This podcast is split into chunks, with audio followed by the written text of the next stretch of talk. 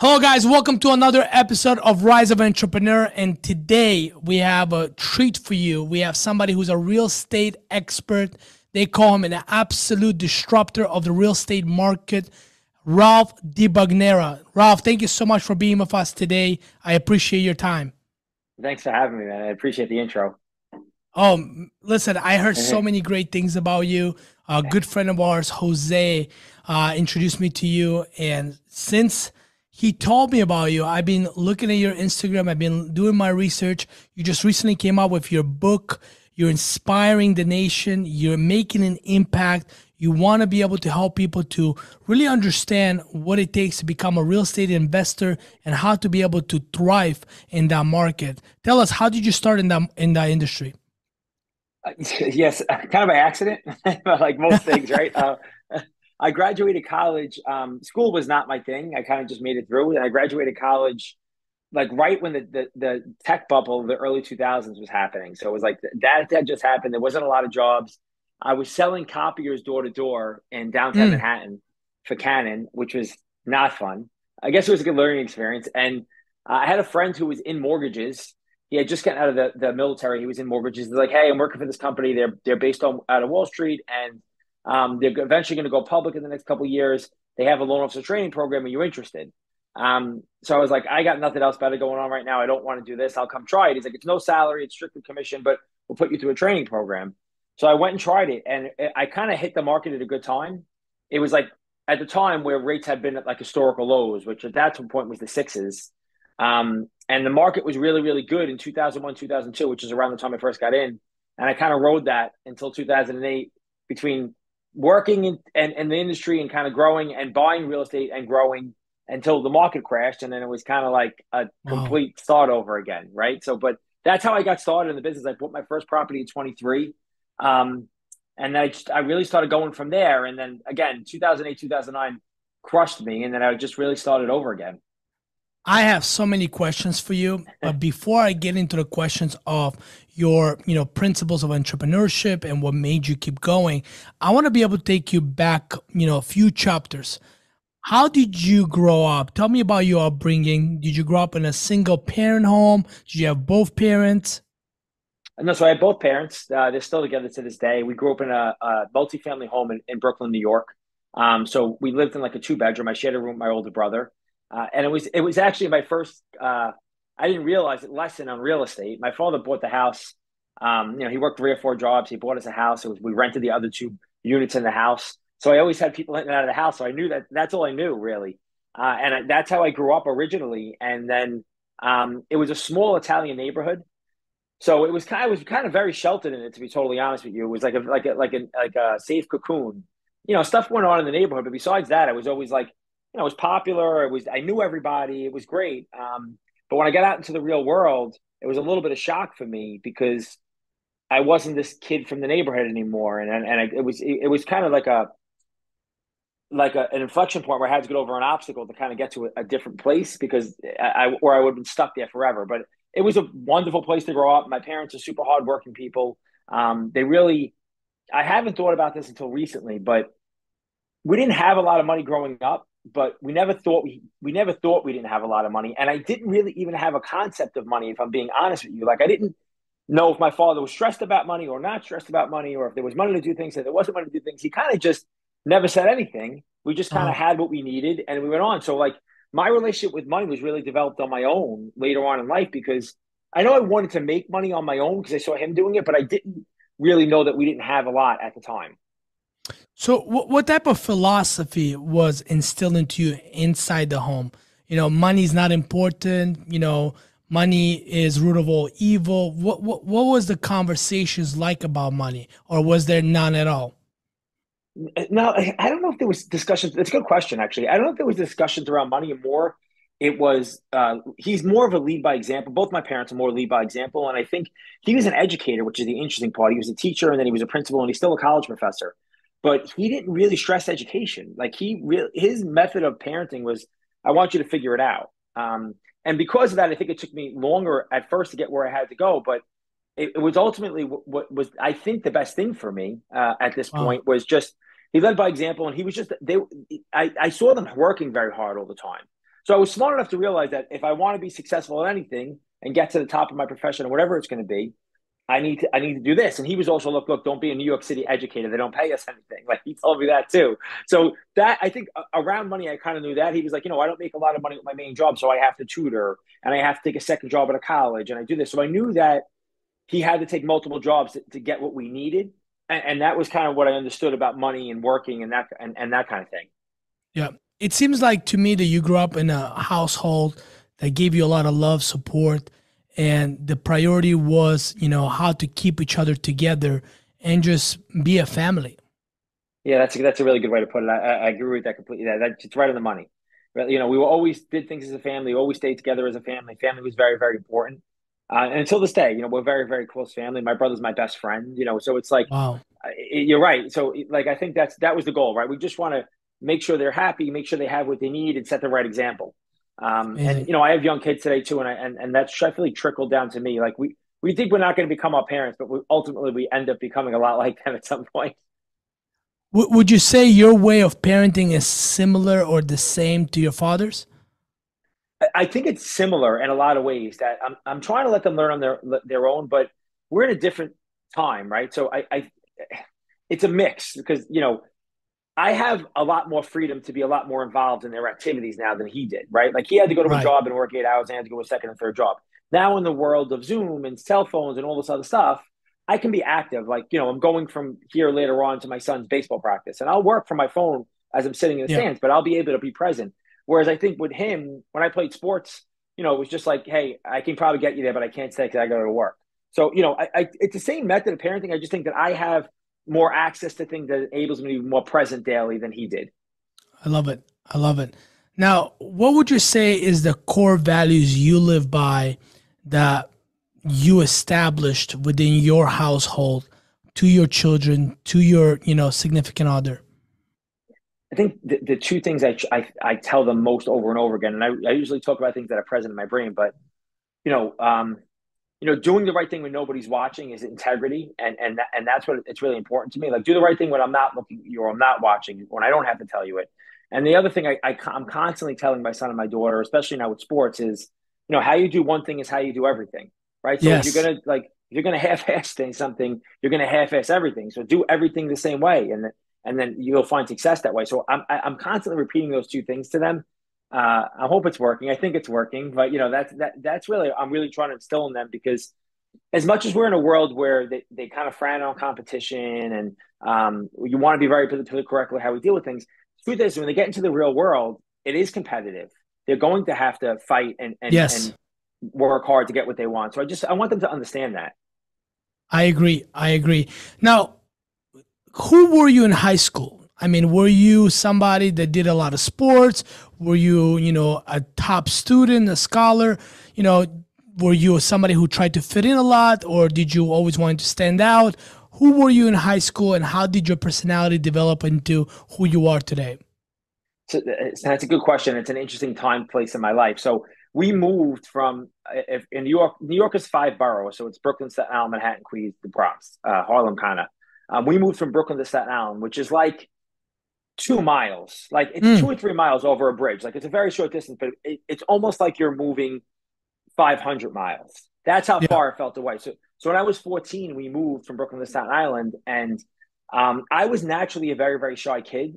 But I, you know, I'd kind of grown out of that in my neighborhood because I was, it was easy, right? I grew up there. Yeah. But I, when I got back to, and I had to be the new kid now, I reverted back to being a shy kid again. And it was really for like you know, through high school and almost all of college, I was this kid who was really failing at most things. Um, I started to really not do well at school, even though I did well at school before. I started to not really. I played sports, but I didn't do well at sports because I lost. I didn't lose my physical ability. I lost my mental confidence. Um, wow. So you know, I, felt I, I felt like it. I, I, and it's a big part of my book. It's what I and, and the, my book is called The Growth Trap, and this is what the growth trap really is. We get to this point in life where it doesn't become easy to to kind of grow, and sometimes we quit or we don't know how to get out and we get stuck. And that's what the growth trap really is um, about figuring out how to get over these obstacles in life that are, we're going to come. And, and, and, I didn't realize it at the time. And again, my father was really more, oh, hey, go figure it out. So he wasn't guarding me saying, hey, um, do this, this, and this. You, you know, this is going to, like, he was just like, hey, uh, you know, I trust you're going to figure it out. And I just really wasn't figuring it out. I was, uh, so you know, I started to because I, I wasn't like in the in crowd and I wasn't popular anymore. And like I went to junior high school and I was like prom king and I was the best kid on the baseball team, the best kid on the basketball team. And now I get to a place in high school where nobody cares about me. Um, I'm not one of the better athletes. I'm not popular. And I started to feel like an outcast. So I started to act like an outcast, right? Like, so like I just, you know, I started hanging out with the wrong kids and doing the wrong things and that kind of stuff because you know, I think that's what happens. Like you get pushed out of like like the inner circle of what, what you think you want to be in, and then you start acting like that. So it really took me getting to um, into the real world, into the workforce, to really um, get my confidence back. But when I at that point in high school and college, whenever something would get tough, I would just quit. I would quit and move on to the next thing. I would quit constantly. So it, it wow. could have become a lifetime bad habit, but I, I got over it. Could you unpack something for me because you said something sure. that's very important, and I think a lot of our listeners uh, may be going through the same exact thing, which is losing their mental confidence. How does one lose mental confidence? Like, what's the cause of losing the mental confidence, and how does one regain it? Yeah, so so I think the way we lose it is to have, um, you know, there's a lot of a lot of things that I think were. In, I didn't have enough self awareness. You know, things had become. I was a good athlete and I was a nice kid, so things had come easy to me early on. And when they mm-hmm. stopped becoming, they stopped coming easy to me. I didn't want to do them anymore. So I think that whenever we quit something, you know, it, it, you start to lose a little bit of your confidence over and over again because you quit because you didn't complete the task, right? No matter how hard it is, if we if we get through it in some way, shape, or form, we'll gain confidence. So I think for me and for a lot of people, you know, we have this this I don't want anything hard, or I don't want to do anything that's going to make me uncomfortable, or I don't want to do anything that's going to make me feel anxious or stressed. So I'm just not going to do it. And you know, when I started to realize that feeling anxious and feeling stressed about something means meant I was actually, in most cases, making progress. I started to lean into it a little bit more. It's like, oh, this stress means I'm actually working on something that's hard. But if I come out of the other end of it, there's there's there's a reward at the end, end of it. Yep. that, that, you know that. So uh, you know, for me, that's what really it was. It was just getting the confidence to stop. Like I lost the confidence to push through things because um, I never had to before. So, uh, but when I when I figured out that I, I, could do it, and I pushed through one thing, I pushed through two things. I started getting better at things. I started boxing. I started getting back my athletic prowess because I, I got my mental confidence back. I started working hard, and through working hard, I started to gain some success and some financial success, and it just started making me confident all over the place again. Um, but I was armed with that confidence now, with also the other side of me that I, I'm aware that if I let myself sink into this this failure mindset again, I could be taken all away from me. And I've gone through that a few times in my life. It's not like a straight line. Like it's it's a constant. Wow. Like I'm working on it constantly. You know. Okay, uh, you know, growing up in an Italian household, right? I'm sure this change of going from, you know, one place to another place, new school, new friends, new environment. Has there been a moment in your childhood life, right, when you were growing up, that you wanted to express something to your parents, to maybe your brother, uh, that you kept inside and you regret doing so? Yeah, you know, I I I I didn't want to leave that environment. You know, I was I, I, was flourishing in that environment. I didn't want to leave, and we really kind of left for a few reasons. I was starting to get in trouble a little bit, but um, my brother was getting in a lot of trouble, and we really kind of moved away because of him. And it was, and, and I think for a long time I resented him and my parents for it. And, and when I got later on in life, I started to realize like, hey, they were just trying to do the right thing. I was the one that kind of was holding on to something I didn't need. And furthermore, um, I, I, don't know if I've even told the story before, but interesting enough, about three or four months after I left Brooklyn, um, my friends had gotten to an incident in the park, which I have kind of differing views in my in my head about um, whether I would have let it happen or not. But long story short, is they ended up in a fight and they ended up killing somebody, um, not on purpose by accident um, you know, in a fight, the, the, guy died. They didn't even know the guy was dead, and they kind of just were hanging out in the same park after after they beat him up.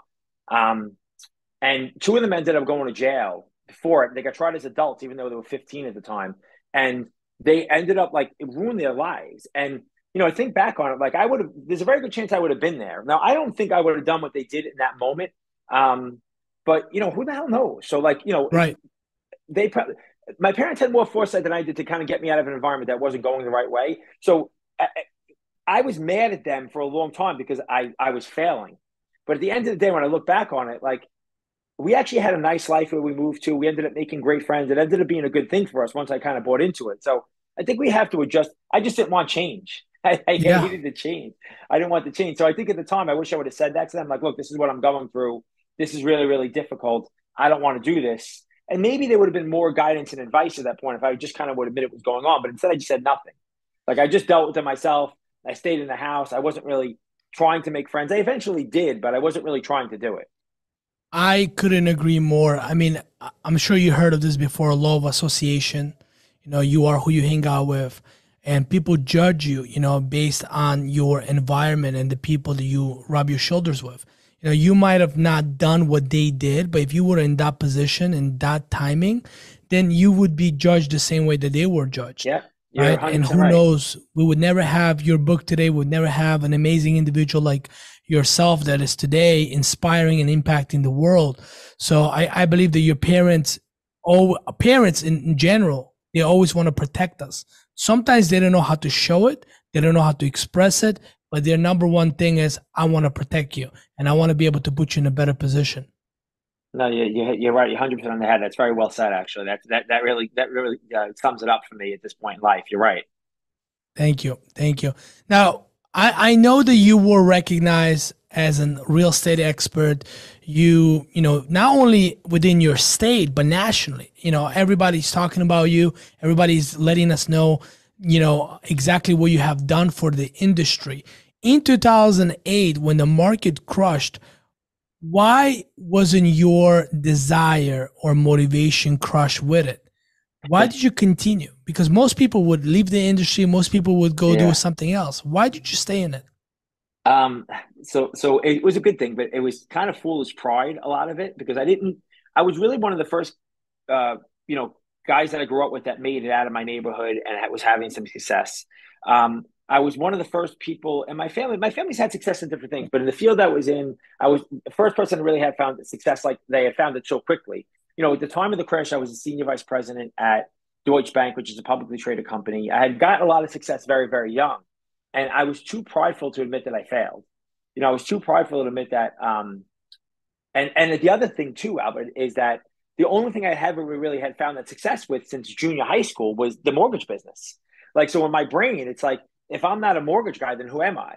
You know, so right. like I was like, all right, I, I got to stick, I got to stick here. And you know, I, again, foolishly, I stuck in a lot of ways, but I'm glad I did because it was like it was a tough three or four years, but it, gave me a foundation of skills and um, resolve and and strength that I would have never gotten if I didn't go through it at some point in my life because it was a really really dark. I had to dig out a ton of debt. I lost my I, I three of my companies closed within a year. Um, I had wow. to completely humble myself and go from being a vice president at this company running a three, 400 person division to, I went back to being a salesperson and a loan officer again.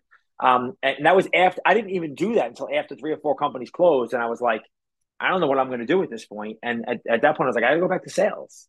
And I did. And I started working 12, 14 hour days again. And I started establishing myself as a loan officer again. And I started closing loans again and building it back up and paying off my debt. And um, I was just literally, you know, almost hiding from anybody. I mean, at the time of the, when the market really crashed, I was living in, um, basically a penthouse apartment on Wall Street. I was on the 47th floor. I think it was 48 floors in the building. I had, you know, um, I had a place in Florida that I would go. I was going back and forth. I had two cars in the garage downstairs in the city. Nobody had cars in the garage in the city. And, you know, I was just spending, I was doing great. I, in my brain for a 27, 20 year old kid, I was on top of the world. Right. And then within six months, I was back on Staten Island living in a studio apartment and nobody even knew I was there. I was living in a studio apartment for like 700 bucks a month. I had to get rid of one of the cars. I had I downsized the other car that I had. One car. I went through my 401k. Um, had a mountain of debt.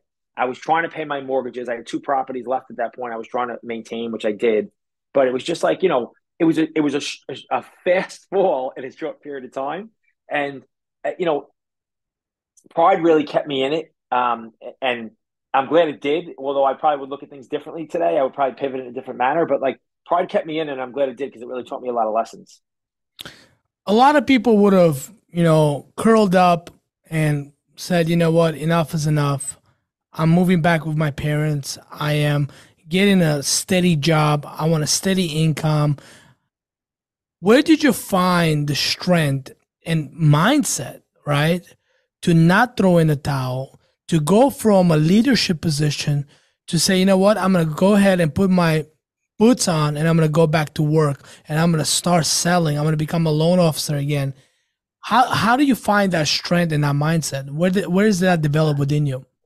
I think in my brain, it's like if I go take a salary job right now, um, somebody's going to put a ceiling over my head, and I'm going to be back to being this guy that I have to prove my worth again. And it's hard to do when you can't show results every single month through production or your own business or whatever it is. Like I like the idea of being in sales or, or my own business where I had the ability to show every single month what I was made of. Right, I can produce to a certain level. So in my brain, it's like if I don't do this now, then then what if, right? Like, am I going to go get take a salary job and look up in five or ten years and be like, you know, what if I would have stayed? What would have happened? You know, and, and I think that was the thing in my brain that kept repeating over and over again. It's like, what if, what if, what if? Like, you can't give up. And so I just kept going. And um, it's really, I have a good story actually. I have, um, so I, at this point, I had moved in with my girlfriend at the time, who's now my wife. Um, and I moved into her rent controlled apartment in Manhattan. She had this apartment that was like $1,200 a month it was rent control. I moved in with her because I was going back to work in the city again. And it was going, it was going to be my first day of work um, at this new job where I was going to be selling loans again. And I knew nobody. And, and, and it was like, the place was like an animal house. It was a sales floor, like a hundred guys on it because it was only a few banks in business. So if you get a job at this place, you would go and they were hiring as much as they can. And they were cutting the bottom 10%, right. like every two weeks. Um, so the day before I was going, I was like, I need a haircut. I can't get a haircut. I can't afford to get a haircut. Could you cut my hair? I just wanted to like to like cut the back of it. She ends up using the the, the blade and it didn't have the clip on the, the razor. And she ended oh, up like, no. like like bald shaving my head by accident. So then I had to shave the whole thing. So I showed my first day at work. I got like like no skin, like I have no hair, like oh I don't know God. anybody. I was sitting in the back of the room and I was like I thought at some point I was it was the dead of winter too, Alvin. It was like you know, in New York City winter it was like 32 degrees, um, January. And I was just like, it's not going to get any worse than this. wow. it's never going to be any. So I, you know, when I when I have bad days now, and I have them, you know, I have bad days yesterday. I had a million things go wrong with some of my properties, a pain and stuff. I, I, I think back and I put things in perspective. I'm like, never going to be as bad as it was then. It's never going to be something I can't get past. I've I've yet to find anything that it's been so catastrophic that I'm, I can't get past it. And I always just try to keep that present in my mind. Amazing. Is she your wife today, right? Yeah, yeah, she's still my That's how you know she was the one.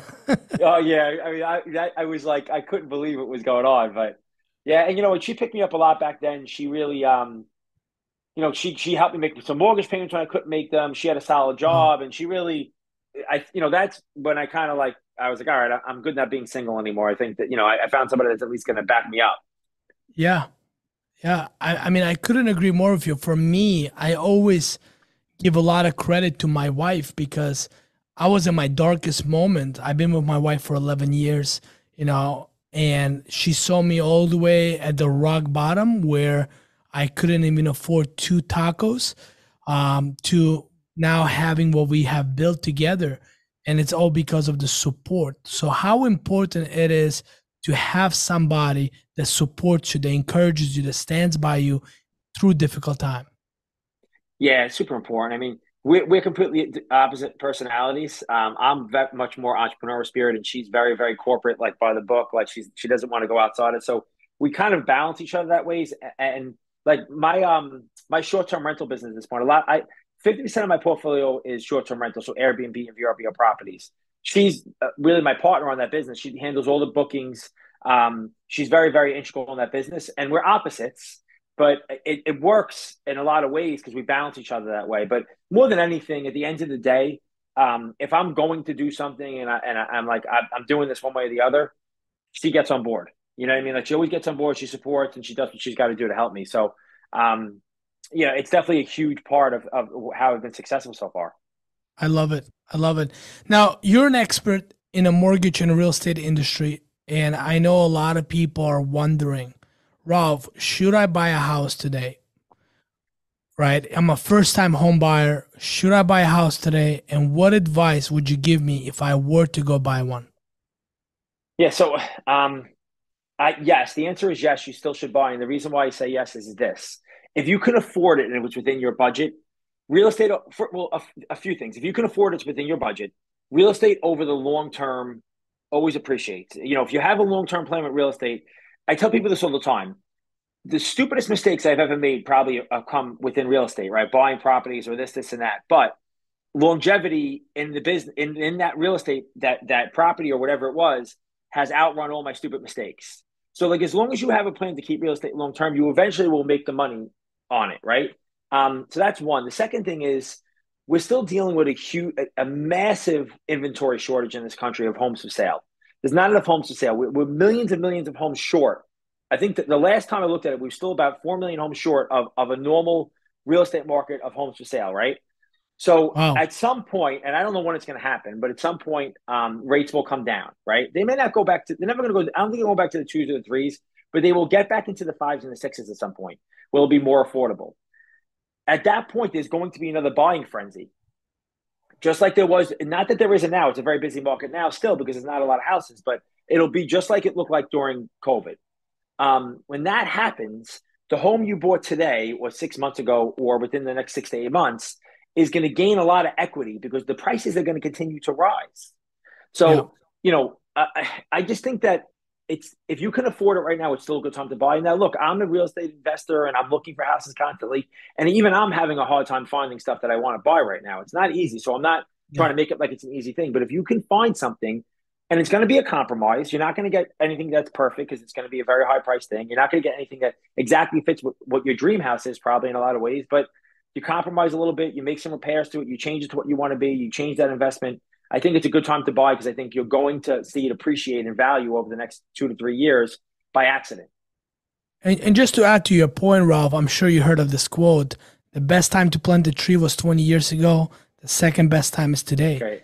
You know, yeah. eventually, if you want to be a home buyer and you're planning to own a home, then why wait tomorrow? Do it today and you know the market is going to adjust itself it's going to go ahead and prove that hey eventually the prices are going to you know it, it's going to rise and your equity is going to match that. So you're only in a winning situation here not losing. Yeah and, as long as you can you know afford it.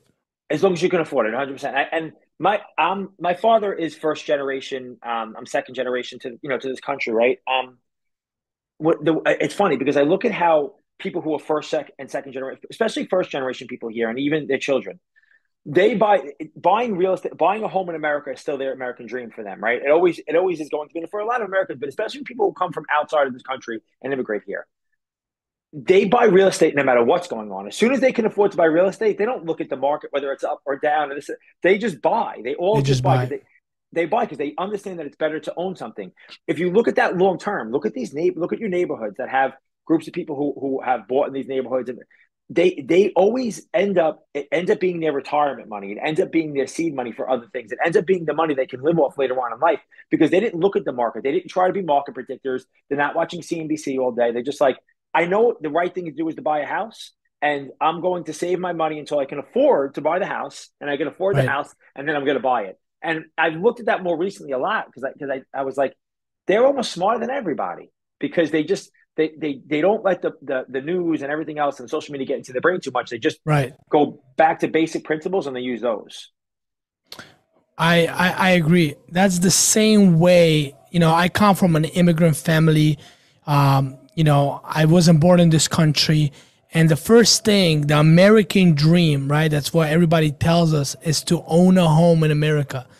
And no one cares what the interest rate is. They just as long as you can afford the monthly payment, you should get it. And and that's yeah. that's the mindset that's instilled to a lot of people. Now you own a fifteen million dollar portfolio. That's your personal portfolio that you have built from ground zero, and that's amazing. How? Thank you. If I'm a if I'm an 18 year old kid who has a great opportunity to and I and I get paid a lot of money. I make let's say fifteen to twenty thousand dollars a month. What are the steps do I need to take to build a good portfolio in real estate? So, so I when I first started buying real estate, I did the right thing first, and then I screwed it all up. But the right thing I, the thing I did right first was I bought a property that I lived in and I rented at the same time. So in New York and New Jersey, there's a lot of multifamily properties or um, you know triplexes or, or something like that. In a lot of states, there are at this point now. I believe the easiest and most conservative and, and most risk averse way to get into real estate is to buy something you're going to live in and rent at the same time. Um, because I was in a property that we were renting and um, I was getting income on the property and my mortgage payment wasn't that much. Because when you buy a house the first time, no matter who you are, I don't care. You go through payment shock. You go through like, well, I've never had this payment before, like taxes, insurance, this house bills, electric, water, all this right. stuff, right? We go we go through this payment shock. But if you have somebody contributing to your mortgage every single month, it's just it, it, I think it's the the proper way to start, and then you keep that property. You use that property to either leverage another and and right now, Albert, there's more down payment assistance programs than there's ever been in my 20 years in the business, right? So you can buy your first home with almost in most like in most states, there's three to four down payment assistance grants, and they're not just for people who don't make a lot of money. They're not just the people in certain zip codes. They're for everybody at this point. So you should really look into that, uh, depending on who you are. So you can buy your house, your first house with either zero or between three and five percent down. So it's a pretty thing. If you keep that property for at least 12 months and and then rent that property, you can do that same loan again and okay. buy another another. You can do it twice. You can buy a primary residence. So your first two houses can be bought as a primary a house that I live in because I kept as long as you keep it the first one for twelve months, and then you could do it again. So that's how I would start build that. That's how I would start. Um, I would start small. I would get. I would master my property that I lived in. I would know the property inside and out. I would know how to make it efficient. and I would know how if something's going to go wrong, I call this person. And then once I had that property like down to a science, I would go do it again. Right. And and maybe the next property is a one family, but maybe it's a multifamily again, and, and, and so on and so on. My first property that I bought was that. It was a multifamily I was renting, I was making money on it. I wanted to move into downtown Manhattan, so I sold it. Um, in a short period of time, like 18 months, it was a good market. We made like $120,000. And I took that money and I put it into the Florida market, which was it was an interesting market at the time. It was a market that they were building everywhere. So I was buying properties pre-construction and I was almost flipping them before they even were finished. Hmm. What happened though is that strategy worked until it didn't work anymore. So I didn't, you know, I had no history of doing it. I, I didn't speak to anybody a history of doing. So in 2007, when the market crashed, some of those properties I had bought weren't even finished yet. And by the time they were finished, they were worth like 30, 40 cents on the dollar. So that's wow. where I, I screwed up. I just I went into an unknown strategy that was unproven, um, with no experience, and I didn't have an exit strategy. But as long as you buy a property and say, "Hey, um, my goal is to keep this property for three to five years, or seven to ten years, whatever it is," and you have a timeline built out, like and like for mo- like I'll give you like a, a small example for my short term rental properties, my Airbnbs. I want to be a little bit more aggressive on those because they're more work and you make more money monthly on those, but they're a lot more work. So I really want my initial investment back on those properties between like five and seven years at most. So every dollar that I put into it, I want back between five and seven years. And then it's all gravy. I can figure out what I would do on that. Mm-hmm. When I mm-hmm. buy long-term rental properties or anything that's 12 months or, or longer, I have a little bit of a longer strategy. It's really seven to 10 years I want my money back. And I, I want my money back through rental income, tax benefits, and possible appreciation of the house. So I'm, i want to be realistic about it. It's not going to just come through rental income. But on the long term rental properties, for the most part, and everybody will tell you this right now because costs are up, I'm just trying to get above break even where I'm not in my pocket every single month and I want the property to appreciate. That's it. That's really what I'm looking for in that. Like it, it it's very difficult to make enough money. I mean, a, a bunch of my properties I'll make between like fifteen hundred and two thousand dollars a month, but I'm not making a living off of one property, right? Like I, am I'm, I'm, I'm trying to make it in scale and and then build enough assets to sell later on. So, you know, that's I, I put a, a, time date on it. I, I have an, a, some sort of exit strategy for each property now. And again, I've made a lot of mistakes, and um, you know, I kind of am realistic about how how quickly I want my money back on that property so I can use it for something else. A lot of people that come into real estate investing game they they want to see a quick turnaround. They want to be able to make their money fast. Would you say it's a short term game or it needs to be a long term game? So, so, my personal game is long term, and, and the reason it is is because I'm not handy. like so, I I can't walk into a house and say, uh, you know, if we get rid of the drywall here and if we if we reroute the bathroom over here, like we, I, I can't do that. I have friends that I, I that I buy houses with sometimes that I walk in and they can do that, but I can't. So I, and, also I have a regular, I have a, uh, we have 200 employees. I'm running a company every single day. I'm not on the street looking for properties to flip every single day for the short term. So I kind of stay away from the short term because it just doesn't fit into my business model and my lifestyle. But people do make money short term. The problem with the short term flips right now and stuff like that is the home prices are so high that it's hard to get deals on them. So there's not enough margin in those deals, in my opinion, for the risk. You know, I'll get quotes from realtors all the time, like, "Hey, I got a flip for you. I think you can make seventy, eighty thousand dollars on it." And I go through the math on it. I'm like, "This is the market. This is how much we're to buy. This is what it's to cost to fix it." I'm like, "This, you know, maybe thirty thousand dollars in this deal if I'm lucky, if we don't make any mistakes, and we're to be. Uh, it's going to take me four or five months to finish it." For four right. or five months for a thirty thousand dollar gain, I don't want to risk three hundred thousand. Like it doesn't make sense. Like the risk right. doesn't meet the reward. So I try to look at the short term ones that way. Like, hey, is the risk going to meet the reward on this for me? And a lot of times it doesn't because um, I'm willing to wait for my money, and and I like the fact that long term real estate is safe, pretty much. So you know, I'm at the point in my life where I just I want to be safe. But there are very many, a lot of people who who have a lot of success short term. I'm, I'm just not one of them. I love it. Now there has been a little bit of a debate, right? And I hear this between Grant Cardone and Robert Kiyosaki, where Grant Cardone says you should start investing into, you know, multi-unit, you know, 15 plus units. Robert Kiyosaki says you should invest small, start small, and build your way up. Which side are you on? Which uh, strategy do you think would work better for you know a person that's just getting started? So it, it, some of it depends on where you live. Um, so I'll speak to that a little bit. So I'm in New, I'm in New York or New Jersey mostly. I have a lot of properties in Florida, and then I have North Carolina, South Carolina, and Pennsylvania. But I'm from New York and New Jersey. It's where I start. It's where I started buying real estate, where I lived.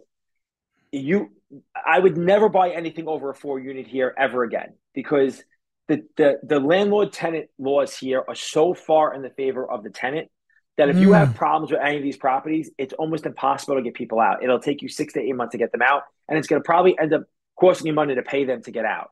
So I don't want to have that many tenants that I that I, I I've had properties like that before. For me, I would never want to own something that large again here because of the tenant laws, and I think that's becoming more of a thing around the country. Um, you know, California's that way. Florida's a great state for eviction, and Texas is a great state for eviction. Get people out pretty quickly, but in some states, it's not easy to get people out. So that is what Grant's talking about is, is a very good way to scale your business quickly. Um, because you could just, you, hey, I'm, I have 15 units right off the bat. It's awesome. But how manageable is it for you? What do the eviction laws look like? Can you get people out of the property? Um, you know, that's kind of where I look at things where it, where it just doesn't fit um, how I'm investing. So I'm just trying to stay in my lane, especially here. Um, I just wouldn't do it anymore here. It's just, just too, it's, re- it's really too difficult to do for somebody like me because I'd have to have a full time attorney on staff. I just, I just yeah. things that I don't want to have to do daily um, with those types of properties.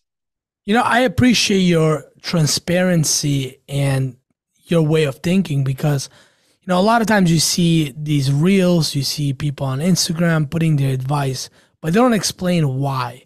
What you just yeah. did is that you went into a depth of don't just look at the unit oh 15 units or two units don't look at just the amount of money that is going to make you. Take a look at the amount of money it's going to cost you right? That's take a look at you know who you're going against. You're going against the laws in the different states or cities that may be against you and make that fight much more difficult for you to even you know evict somebody. And it might be six to eight months out of cash flow.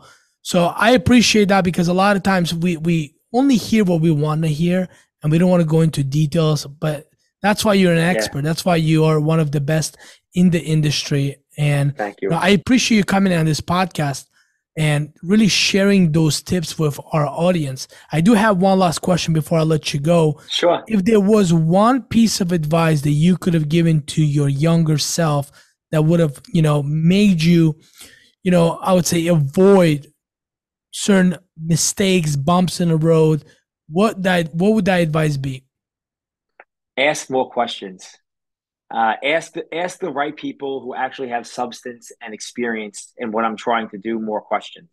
Um, I think that's where you know I was a cocky young kid who thought I, I could I was going to um, do better than the people who did it before me, and I was smarter and I knew better. And I think if I would have asked more questions, or even if I would have had more access to information at the time, I didn't have as much access to information as I do now, right? If I had podcasts like this and audiobooks, which I listen to every single day, like I, I'm constantly feeding my brain with information. I didn't have access to it then, I, and I wasn't asking questions. So, to my younger self, it's definitely ask more questions to people who know what they're talking about, and you can avoid a lot of issues. Well, I'm so glad that we have people like you that are industry experts that we get to ask questions from and get guidance and direction to be able to not make the same mistakes that maybe you have made or seen other people make. That to me is gold because talking to you and seeing the direction that you have taken your real estate journey on 15 million dollars of personal portfolio you know 26 billion dollars of loans closed. I mean having someone like you and learning from you is just incredible. So thank you again thanks so much for having me i appreciate it you made this a really easy conversation you asked great questions i actually you you kind of provoked thought on things i haven't even talked about before so you did a great job too I, and i appreciate it I appreciate it, Rob. We'll be in contact. Uh, this episode is going to be coming out one week from today. Again, you know, I know you and I are going to be talking at the same event. We're going to be doing a lot more business together. It was a pleasure. Thanks so much. I appreciate having me on.